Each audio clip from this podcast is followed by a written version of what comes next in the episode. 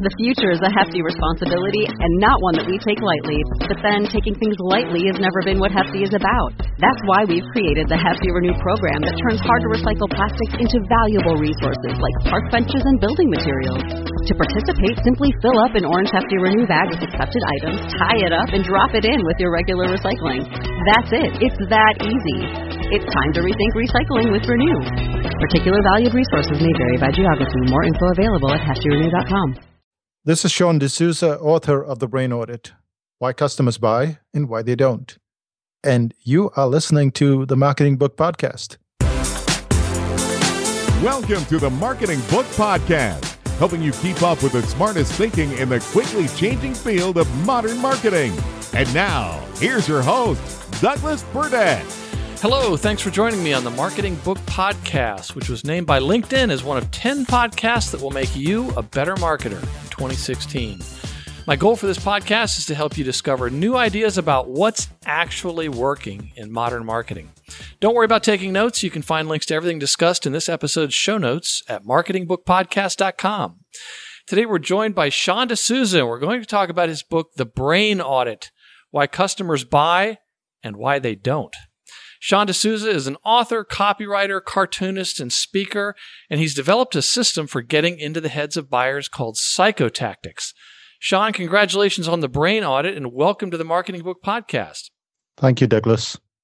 So you're in New Zealand, and I'm on the east coast of the, the United States. So where I am, it's a little after 5 p.m. on a uh, Wednesday afternoon, and for you, it's it's Thursday morning. Is that right? That's that's correct. We live in the future. Yeah, I was just going to say, you know, people are always asking about the future, and I'm just going to say from now on, just just call Sean because he you know, he's a day ahead of us. That's correct. what um, I uh, wanted to mention was uh, one quote from your book, uh, and then we'll get into it. As you say, now this book is not a magic potion, but it gives you a deep insight into what makes our brains respond and what causes our brains to ignore messages. Can you explain uh, a little bit about the brain audit and uh, what led you, uh, the story that led to the writing of the book? I didn't intend. I didn't intend to write a book at all. I just uh, wrote some notes that would help me sell my cartoons better, and so I transitioned. I moved to New Zealand in the year 2000, and I was a cartoonist then, and I decided at that point in time that I wanted to do marketing. I wanted to figure out how this whole thing about marketing worked. And so I started reading books on marketing because that's really what I wanted to market. I wanted to market the cartoons. And in the process, I figured out that I was very good at marketing. And I didn't figure it out myself. About 25 people had to tell me back to back before I thought, okay, uh, maybe you are good at this stuff that's yeah. when I sat down and I wrote down these points. And I still didn't know I had a book until I gave a presentation. I gave a presentation. A woman came up to me after the presentation and she said, Can you give me the notes? And I said, I don't have any notes. I just have a presentation. And she was very insistent. And so I wrote a book that was just 16 pages long uh, with some amount of padding. It was 20 pages and amazingly, when we put it on the internet, people started to buy. And we didn't have any method of taking payment. Um, so they wanted to buy it. Um, and that's the story. Today, it has sold over half a million dollars worth of just that one book. Mm. Well, it's a it's a terrific book, and it was uh, written in a lively style, and uh, I certainly enjoyed reading it. And it was um, it was it was really uh, very ingenious. And I, I, I think it's one of those books that you, you do want to read maybe a second time. and then I remembered that at the beginning of the book, you said you should actually read this book three times. Is that right?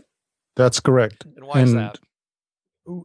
Well, it's also the way the brain works. So what happens is the brain shuts off a kind of valve every time you're taking in information. So you get this feeling when you're in a presentation or when you're at a seminar and then the speaker is going on and on and on and at some point in time you've got enough information but you're still sitting in the audience it seems like you're getting more and more information and you keep making notes, but in in effect the brain stopped at some point in time and when you look at the brain audit it has it covers these seven chapters these seven red bags. Mm-hmm. and yet the moment you hit like the first uh, chapter where you think how am i going to apply this to my business?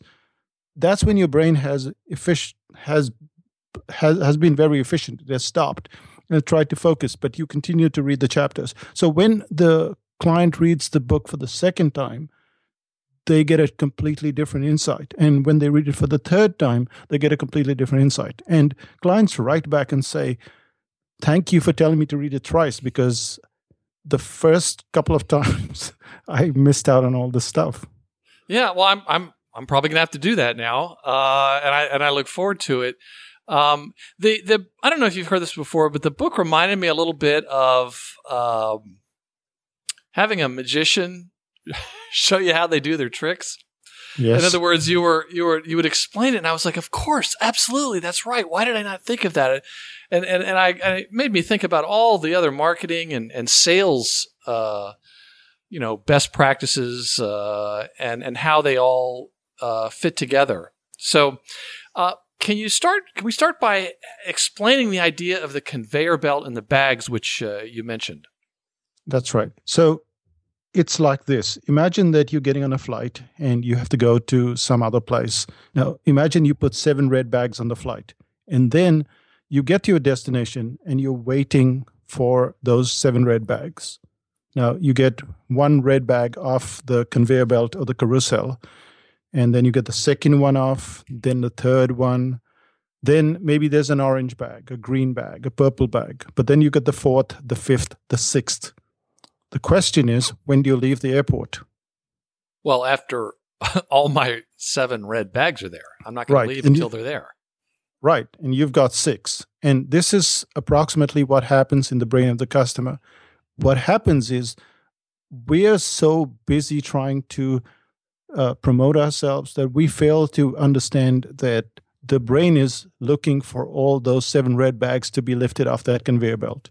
And it's only once they're all lifted does the customer then get to the next stage, which is, I'm going to consider to buy this from now? Mm-hmm. So it's still not a question of, okay, I've removed all those bags, I'm going to buy it. But without those seven red bags being lifted off, what you have is someone saying, I need to think about it. I need to ask my brother, my sister, my uncle. I need, they're backing off. And the reason why they're backing off is because of incomplete information. So the seven red bags are really what are the elements that you need to clear or clarify in my brain before I make a decision. Mm-hmm. Mm-hmm. Otherwise, they're just they're just going to stand there watching the carousel go around, waiting for that seventh bag. Let's walk through. I should also say that uh, every example that you gave of all seven bags, I've experienced. so you know, some people learn by doing. I learn by doing wrong. So everything you've described in the book, I was like, oh yeah, of course, that's why such and such a deal fell apart, or why this particular message on a in an ad or a website or a, a, a newsletter did, didn't work. So that's right. Yeah. Let's let's start with uh, the first bag and uh, walk the listener through uh, the the different bags and see if we can uh, get all our bags together. Okay. You want me to do it? You're doing it. Sure. Well, let's start with the first one, and it's called The Problem. Yep. Now, in the book, the first one is the problem.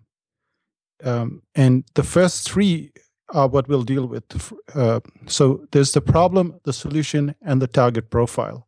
Now, um, the first thing you need to know is that these three bags are clumped together because what they do is attract your attention.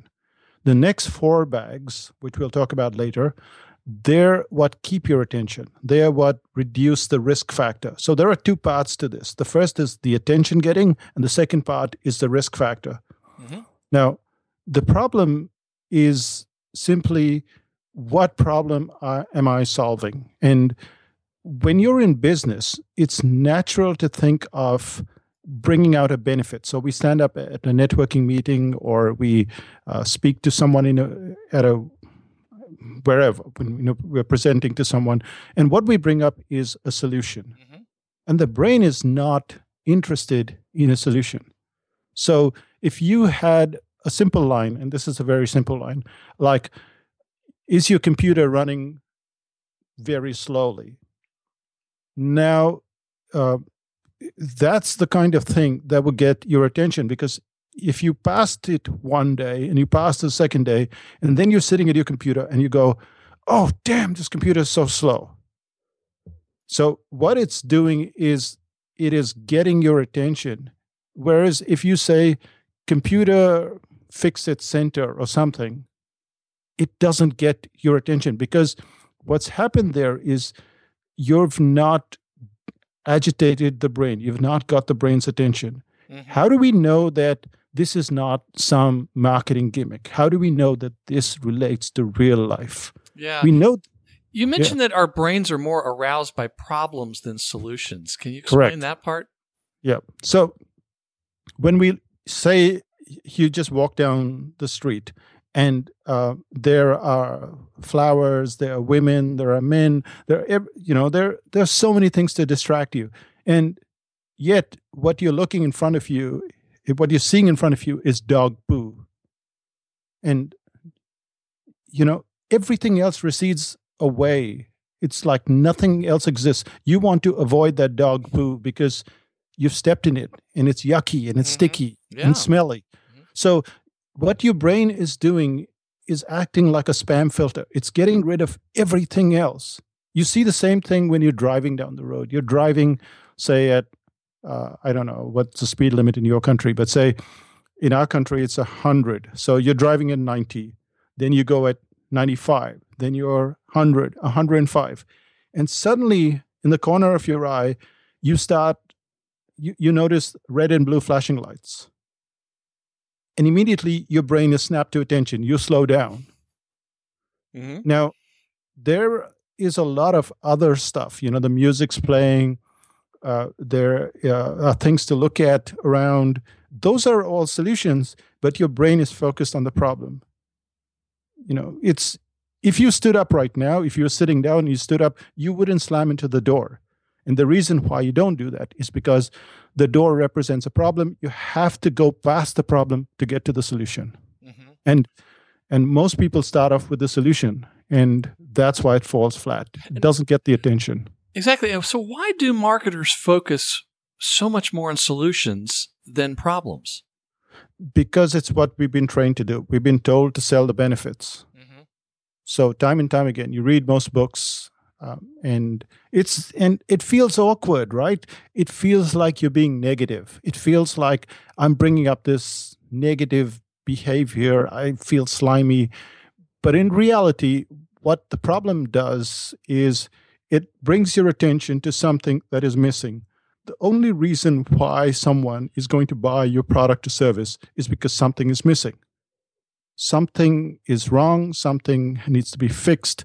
Uh, if uh, I go to the the you know the car repair shop and he says uh, your tires are fine now, but they're balding and they need to be fixed the next time around, then that brings my attention to it. If he says you know uh, these are tires and they're a little old and it's not a problem, I'm not interested. It's like uh, the, the, it's inherent within us the our brain has been designed to keep us out of trouble so that we can survive. Mm-hmm. Mm-hmm. So that's it. Well, that's why we. Yeah, sorry. Can you explain the uh, idea of isolating a problem? Well, this is where the target profile comes into play. Now, what most of us do is we do one of two things. The first is that we speak to an audience, and the second is that we try and get to a persona. So let me talk about the audience. So an audience is a bunch of school teachers, for instance. So you say, okay, my product is going to go to school teachers, um, and then you can't you can't re- you can't really bring out the problem because you're trying to speak to this vast number of people so then what you do is you go, okay, let me try a persona. Let me talk about Kathy. And Kathy is a school teacher and she's 30 and she went to this university. And Kathy doesn't exist. In your brain, you're making up Kathy. But when you specifically have a target profile and there's a real Kathy and you can go out to lunch with her, that school teacher will tell you something specific and that isolates the problem. So instead of the school teacher saying, I have trouble at school, she will say, I have trouble with kids who have trauma at home. And now what we have done is narrowed down the problem so that school teachers who have kids with trauma at you know because of whatever happens at home they're able to focus and go that's me mm-hmm. Mm-hmm. and most of us yeah most of us say would you like to build a better website no i don't want to build a better website that's just generic that's an audience but if you say do you feel like you're often being shut out of your own website where every time you have to fix something, you have to go back to a developer. Mm-hmm. Now that's a real pain. That's yeah. a, that's one specific point, but there are thousands or tens of thousands of people that feel that way. Mm-hmm. Mm-hmm. So what we have is we start off with the target profile. It's like who am I speaking to? I'm not speaking to a bunch of people who read books. I'm speaking just to Douglas. And what is Douglas's issue with his computer. Douglas's issue with his computer is that uh, it reboots for no reason. So that's the problem, and the solution is that we'll make sure that your computer doesn't reboot without your knowledge. So what we have is a real person, a, a, an isolated problem, not problems with your computer, but rebooting for no reason, and then a solution, which is you control the reboot. Mm-hmm. Mm-hmm. And and that's why once you've established the problem, uh, the, then the solution is of of more interest to them. Correct. Now the the whole target profile thing is a, a chapter in itself, and what you have to do is interview the person and literally use their words, not your words, their words, and that's the way when you're when you're selling something. If you you know. Um, we say things in a certain way, and the target profile says they they might say what seems like the same thing, but they're using different words. They're using different terminology, and more often than not, the target profile will use words which have lots of emotion. They will say things like, "It drives me crazy every time my computer reboots," and we will write lines like. Um, do you feel frustrated when your computer reboots? Mm-hmm. But they will use words like, you know, I feel like an idiot every time I have to go back to my developer. You know, they will use emotion rich words because they feel their frustration and and, and we don't feel it. Mm-hmm. But yet when they use those terms, those are like a gift. Yes, that's what a good copywriter should do. A good copywriter should shut up, listen, and transcribe. Mm-hmm. Mm-hmm. So then we talk about the solution, and then there's the the target profile. Do you want to say any more about that? Yeah. So th- as I said, the target profile is a real person, and I don't know how many times I have to stress this, but uh, people say my target, and, and they always come up with a persona. They come up with a fake person. And unless you can have lunch with that person, unless you can speak to that person on the phone, they're not a real person. And when you have that conversation with the real person, there are questions that you can ask them. And we have these target profile questions, and they come up with the answers. You should record the answers. Uh, they will tell you what their specific problem is. They will isolate their problem. They will tell you the consequences of not dealing with that problem. And they will tell you what they think is a solution. And pretty much that's the way you go out to the rest of your audience. So if you're speaking to Amanda, Amanda will tell you all those things rather than you making it up in your own head.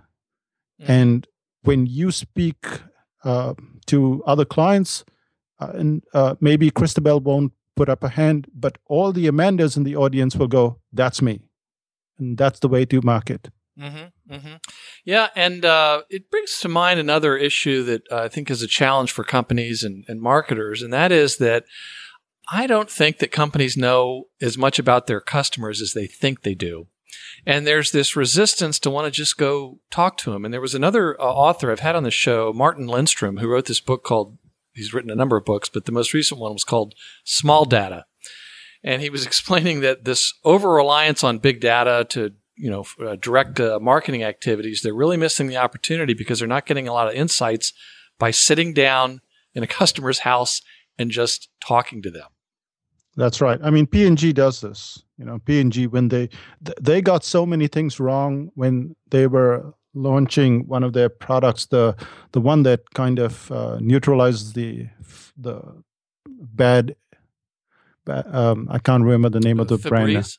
Febreze. Mhm. Yes. P- P- I mean, it's a billion dollar brand now, but they got it wrong for such a long time until they literally sat down with the customer in their house and they figured it out. I mean, people, you know, people would buy it and then they would keep it aside. They would go, you know, I'll use it when something's stinky. The the, the biggest problem they had was that uh, if you have a house full of cats and the house is, is you know you're like a cat lady you can't smell those cats you can't smell anything because what happens to the nose is it gets uh, it gets exhausted in a way. It it um, there is a specific term for that in the in the in the language but it doesn't smell it. So you can't tell when you're smelly. And you can't tell when your house is smelly. So they had to work this out. And there's a whole case study on how Febreze worked out what was the real problem. And it was completely different from the problem that they were selling. Oh, that's interesting. Yeah, I'll have to research that one. That sounds that sounds uh, interesting, but it's amazing how just that one idea of talking to the customer uh, kept them from uh, being successful for. well they were literally getting rid of the brand because it wasn't working it wasn't selling Mhm. and they had to get to this point uh, they had to deal with a woman who dealt with skunks i mean it got to that point Um, so let's move on. But before we get on to the second half of what you described, can you explain the idea of the trigger and the and the roller coaster effect? So the trigger is when you put the problem, the solution, and the target profile together. When you string them together, what it does is ignites a part of your brain. Um, it uh, makes you curious, and the question that comes to your mind is, "What do you mean by that?" or "How do you do that?" And every time you roll it out, you can test it because when you have the problem, the solution, and the target profile, and you roll them together, your your client is going to ask you what do you mean by that? Or how do you do that? If they don't say that what you've got is the kiss of death. They say uh, oh how nice. That's interesting. Right. right? And what they've done is they're not interested at all. If they're interested then and and they're in you know they're a target profile uh, they should say how do you do that? or what do you mean by that? because now it's showing that you've installed that curiosity. Mhm. so that's that's the trigger. The roller coaster is an extension of the problem. So we brought up the problem. Now the thing with bringing up the problem is that it's almost like it's it's like a red light. It brings it up and then you've got the solution which is a green light and you've gone through. It's it doesn't get your attention unless you drive home the consequences. And the consequences are really when you say why is this problem so important? And so the roller coaster is literally that. It's the ups and downs. It's like what happens if you if you don't do this if you don't uh, you know buy into this consulting. What happens if you don't buy into this product? What are the consequences? So it takes you on this roller coaster journey. So you've got the problem you've got the solution and you've been speaking to a target profile. But you can't just go okay now let me get to whatever i'm selling. You have to drive home the consequences. Yeah, the the consequences and the implications. Uh, it just seems like it's um, really gets to their emotions and and and keeps them. That's right. And what it tells the customer is that you have experienced this or you have experience with this. So people, you know, if you're skeptical, it's very easy to say, oh, this is just marketing. but this is not marketing it's it's my experience with it i know that this is how it unfolds this is what happens to you when if you if you go out there with bald tires here's what's going to happen next and Mhm. it's not a pretty sight Mhm. so if you don't give me the consequences, ball tires mean nothing to me. They just mean an expense. It just means I have to spend some more money to replace my tires. Yeah, I think in the book you mentioned um, I can't remember the term you use in New Zealand, but in the United States they say a timing timing belt. Uh, Correct. In the engine. So after the uh, engine is uh, over a certain number of miles, a, a lot of miles, you want to change that timing belt on those cars that have them. And so your mechanic says, "Well, you need to change that timing belt," and you're thinking, "Well, what happens if I don't?" But when they go on to explain that it'll really uh, ruin your engine if it doesn't work, they start to get your attention. Exactly. And you know, it's almost like a parent that it's it's less marketing and it's more parent like. It's like if you do this then that's what happens and if that happens then that happens. Mhm. So just don't do this. Mm-hmm. or or get a solution to fix this instant pro- this problem so that you don't you don't get to that phase Yeah, yeah. so so so to give you an example for instance now uh, when people get to the psychotactics um, it's it's just like another site right it's it's another marketing site but what is the problem? The problem that we're solving is that on psychotactics we don't give you more information. What we give you is skill. So what people are they- go well what does that mean? And and you go when you go to other sites what you get is a lot of information. And then you get bonuses and you get stuff and you get more stuff and you get more stuff. And what do you do with that? Nothing when you do a psychotactics course if it's a cartooning course you become a cartoonist. If it's a writing course you become a writer. If it's whatever. So what are the consequences of just buying information? And, and you can see when i'm giving you this example you say oh yeah that that makes sense you know it's the not i don't want more information. I really want a skill. That's why i, I buy into stuff. Mm-hmm. Mm-hmm. so so you're going through the mindset of the customer. The customer our clients have told us don't you know i write a i'll do a course and and i'll give them a 59 page booklet. And they'll and i'll say you know i'm sorry i did, i wanted to write a 100 page booklet. And they go no 59 pages covers everything you need to say. That's all we want. We want the skill. We don't want to read 200 pages. Right, right, right. Well, let's move on to what I thought was my favorite part, which is the objections. And you you say, um, and I, I, you know, I've always noticed in sales that um, you you're really not getting anywhere in sales until you do start to get objections. And so, sure enough, you said objections are not a, a bad thing. They are not your enemy. What, what do you what do you mean by that?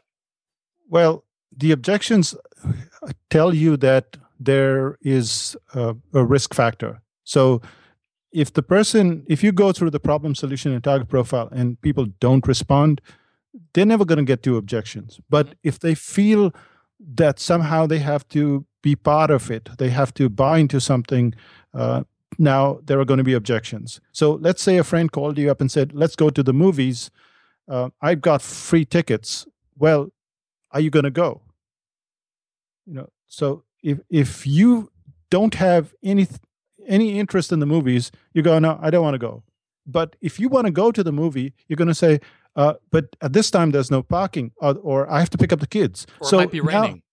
yeah so the point is it's only when you have involvement that you have objections and what we do in sales or in marketing is we try to hide the objections and clients already have these objections so it's the elephant in the room. Right. So in the brain audit, I talk about how you have about five or six objections. And what you need to do is bring up the objections and kill them. Now, if you were to do a tar- target profile interview and you ask the client what are your objections, they will tell you. And, you know, interestingly, the objections and the testimonials are two sides of the same coin. Mm-hmm. So objections are why I what's stopping me from buying into this stuff. But the testimonials are the flip side of the objections. So when you do testimonials, instead of just having testimonials, you have testimonials that address those specific objections. Mm-hmm. Mm-hmm. So if the objection is that it's too expensive, the testimonials should start off with I thought it was too expensive. I didn't want to buy this. Here's what I found. Yeah, and uh, testimonials is bag number five, and uh, you have a very specific way that you uh, want to create these testimonials. Uh, it's what you call a reverse testimonial. But before we get to that, how is it that explain how testimonials are like resumes? Well, if you've seen a resume, you've probably never seen one which says, you know, I'm really bad at this. It, they're always. I would pay attention to that one probably. Yeah, they're always sugary sweet, and most testimonials online or offline are about how wonderful it was, how fabulous it was. And again, the brain is not attracted to testimonials like that. I mean, a greedy brain might be attracted to, I made 230,000 last night, but on average, the brain is uh, encouraged by skepticism. So a client will say, you know, I really didn't want to attend Sean's workshop. It was too far away. I had to leave my seven year old son behind. It was not high on my agenda. Now, what that does is it gets your attention. This isn't someone pitching the workshop. This is someone saying, I didn't want to go there. I had all these things in the way. Mm-hmm. So what it does is it makes it a story, it makes it reality, it makes it a case study of a real person rather than the workshop was great. We had a good time. It was wonderful and we learned so much. I'm so empowered. Sean is the greatest. Exactly. Um, well, yeah, and so it, I think if, for the just uh, if if you if some of the listeners didn't get anything else from the book, the part about how to do how to get a testimonial, it it really has got me now looking at other testimonials. Uh, uh and and thinking, oh no, it's not the right way. You got to do it. You got to do it uh, from the brain on it. Really was. It was good. Well, let's move on to the next one, which is uh, also very interesting. And and when I read it, then I realized, oh yeah, all these different. Well, some companies do this, and it's uh, and, and I realized it, it's had a, an effect on me when I've been buying something, and that's the risk reversal. Yes, uh, we have objections, testimony, risk reversal, and uniqueness. They're all driven by this lack of, uh, or rather by this factor of risk. And you think, well, why have risk reversal in the middle of all these risk factors? And that is because most people tend to think of risk reversal as a money back guarantee, but it's not a money back guarantee. I already had my money before I gave it to you. So it's not like a one month. That's a good way to put it.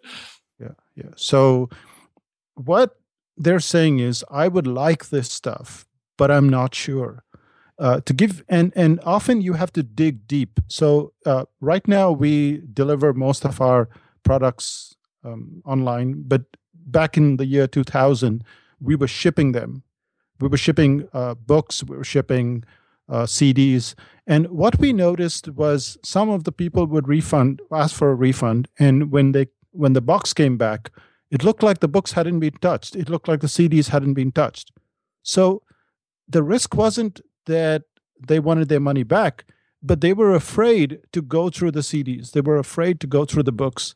And so what we put in is a lawnmower guarantee. That's great. Yeah. Yeah. And we said, you know, if you don't like this stuff, take your lawnmower, run it, run it over the books, run it over the CDs, put everything in a box and send it back. And with that, we saw a greater uh, number of people going through it. So the refund rate went down because the real risk was if I spoil this stuff, I'm not going to get my money back. Mm-hmm. It wasn't a money back guarantee. It was that, you know, I'm afraid to touch it. And with Zappos, for instance, Zappos had a money back guarantee for their shoes. But what they realized was that that wasn't the risk people already had their money before they bought the shoes. The risk was that I have to go to the post office, put this in a box, mail it back, wait for the you know Zappos to re- reimburse me. So the real risk was I don't want to go through all this trouble. And so Zappos had both ways. You know, we'll ship it to you. If you don't like it, just call us or just email us and we'll take it back from your door. Mm-hmm. And so you have to find out the real risk. If you just say, I'm going to slap on a money back guarantee, it's not going to work. I mean, it has, it might work. It's just very limited. That means you haven't really thought it through.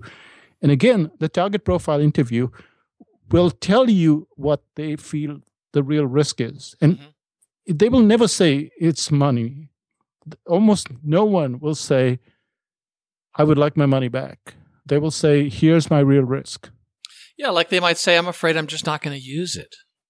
Uh, or I'm gonna, I'm gonna feel like I'm I'm being wasteful. There's some other more emotional reason. Right. right. Um, and then so you get through all those steps, and it's still not enough. That's when you get into the uniqueness. Right. And uh, you talk about what makes you unique. And what surprised me, and of course, I, I read this and thought, yeah, he's right, is when you're explaining about how companies try to look backwards in terms of their uniqueness, in terms of what they are right now. And can you explain why that that doesn't really work and why they should be looking forward? Well, what people do is they go to other people and say, "What is my uniqueness?" So it's almost like I've been in business. What do you think is my uniqueness? And people come up with a whole bunch of things. You know, been I in think, business hundred years or yeah, high quality. Something like yeah. Though that's not uniqueness. yeah what what is uniqueness is if you wanted the really good uniqueness, what you have to do is create it. So, um, what um, a company would do, or what a person should do, is say, "I'm an emperor. I go the t- top of the hill, and I say, if I could change the city and I could make it unique, here's the one thing I would do." Mm-hmm. Now, we did this with our courses. We did this with our books. We did this with our workshop. And what we said was, we don't want to give you information. We want to give you a skill. So that didn't exist before. That didn't exist when we started out. It didn't exist for five or seven years of of our the first seven years. We tried to get there, but the moment we put it down as this is what we want to get out of this, that's when it changes. And so now when clients come there, they know specifically why they're buying our products, even though they're more expensive. So the courses that we sell are like $3,000. We sell out a course in 20 minutes. So there you go. That's so so what it's doing is when you do all these six red bags before that, all you're doing is educating the customer and if someone else makes a better story or has a better uniqueness, they go elsewhere. But if you are clear about your uniqueness, then the customer goes, I'm not going anywhere. I'm going to stay here. I'm going to buy this, and I know why. And not only do they have to justify it to themselves, but often you have to justify to your spouse or your accountant or someone mm-hmm. why you've made this decision. And when the uniqueness is clear, you go, okay, I'm going to buy a Fitbit because of this reason. I'm not going to buy it for, you know, I'm going to buy a, a, a, Samsung for this reason versus a, an iPhone. And people make these decisions every day because it's positioned that way. Mm-hmm. It's not it's not random. Yeah, you know, I've known of uh, you know uh, other agencies and, and, and, organizations where they do this exercise as it relates to trying to determine their their brand or their uniqueness. And they would you know throw out a lot of facts about the company and put them up on paper and put them up on the wall and then go back and try to find the ones that were just unique to them. And after reading this i started to realize why that is uh, it's got an inherent flaw uh, and why you should start to look forward and say you know what do we want to do differently from everyone else what's Correct. what's the dream you have uh, for your customer and that's where you say um, the uniqueness actually has to be invented. Yes. So Volvo wasn't the safest car company in the world, it but they did. But they own it. Yeah. yeah, yeah. But they own it, and and the point is, then they invented stuff. They invented the, uh, if I'm not mistaken, the airbag. They definitely invented the uh, seat belt. Mm-hmm. I mean, it has changed uh, uh, road accidents. I mean, it has gone down incredibly. You know, people don't like it but it doesn't it doesn't change the fact that fewer people die on the on the on the roads these days. But that's a great example where they said this is where we want to go, and then that informed a lot of their uh, business decisions. And I'm not just talking about marketing. It was you know what what was the direction, what was the strategy they were going in uh, based on that you know that flag they planted on that hill of safety. Correct.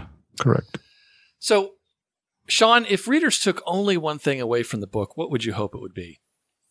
Target profile. If you are trying to sit there and write stuff yourself, if you're trying to create the marketing message by yourself, you're just wasting your time because your customer already has the problem. They already have the emotion. They already have all of these bags listed out for you.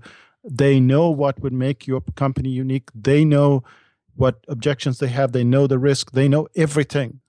And when I say they, I'm using the wrong part of the English language. I mean, one person. Go and find your Amanda. Go and find that one person, the real life person.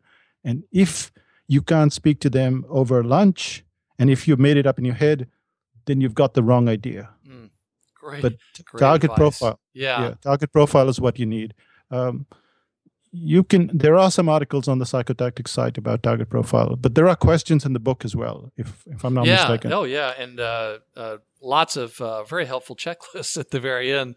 Um, so, Sean, what books have inspired your work and career? The in, this is the interesting part because the the the thing that changed us from cartooning to marketing was this whole factor of uniqueness. Uh, I read the book Good to Great by Jim Collins, Mhm. and he asked, "What can you be the best in the world at?" And today we are the best in the world at taking someone who is not good at a skill, and within 12 weeks or 16 weeks or whatever the duration of the course, they become exactly what we end up. And we're not talking about, you know, so when you do a course any other place, uh, they blame the student. They say, well, this wasn't a very bright student. In our case, we don't believe in bad students, we believe in bad teachers. So, so what has happened is that book changed the way we looked at at skill development to the point where you don't need 10,000 hours, you don't need five, you don't need a thousand hours. Mm-hmm. Probably you could, in, I don't know, in say, for instance, the article writing course, people spend two hours a day of, I don't know, 10, 10, 10 hours a week, maybe, uh, and over 12 weeks. So how much is that?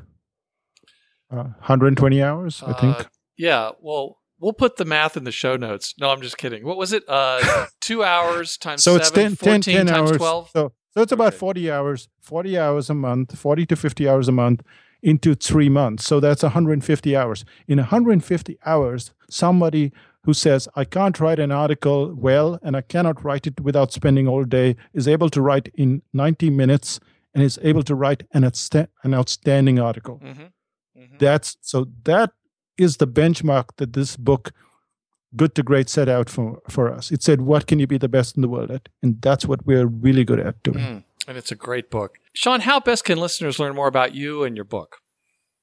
you can go to psychotactics.com but better still if you want to start reading the brain audit you want an excerpt of the first chapter and it's quite substantial you can go to psychotactics.com slash x brain. That's the letter x b-r-a-i-n Okay. And we'll make sure to include that link specifically as well as your homepage on our show notes.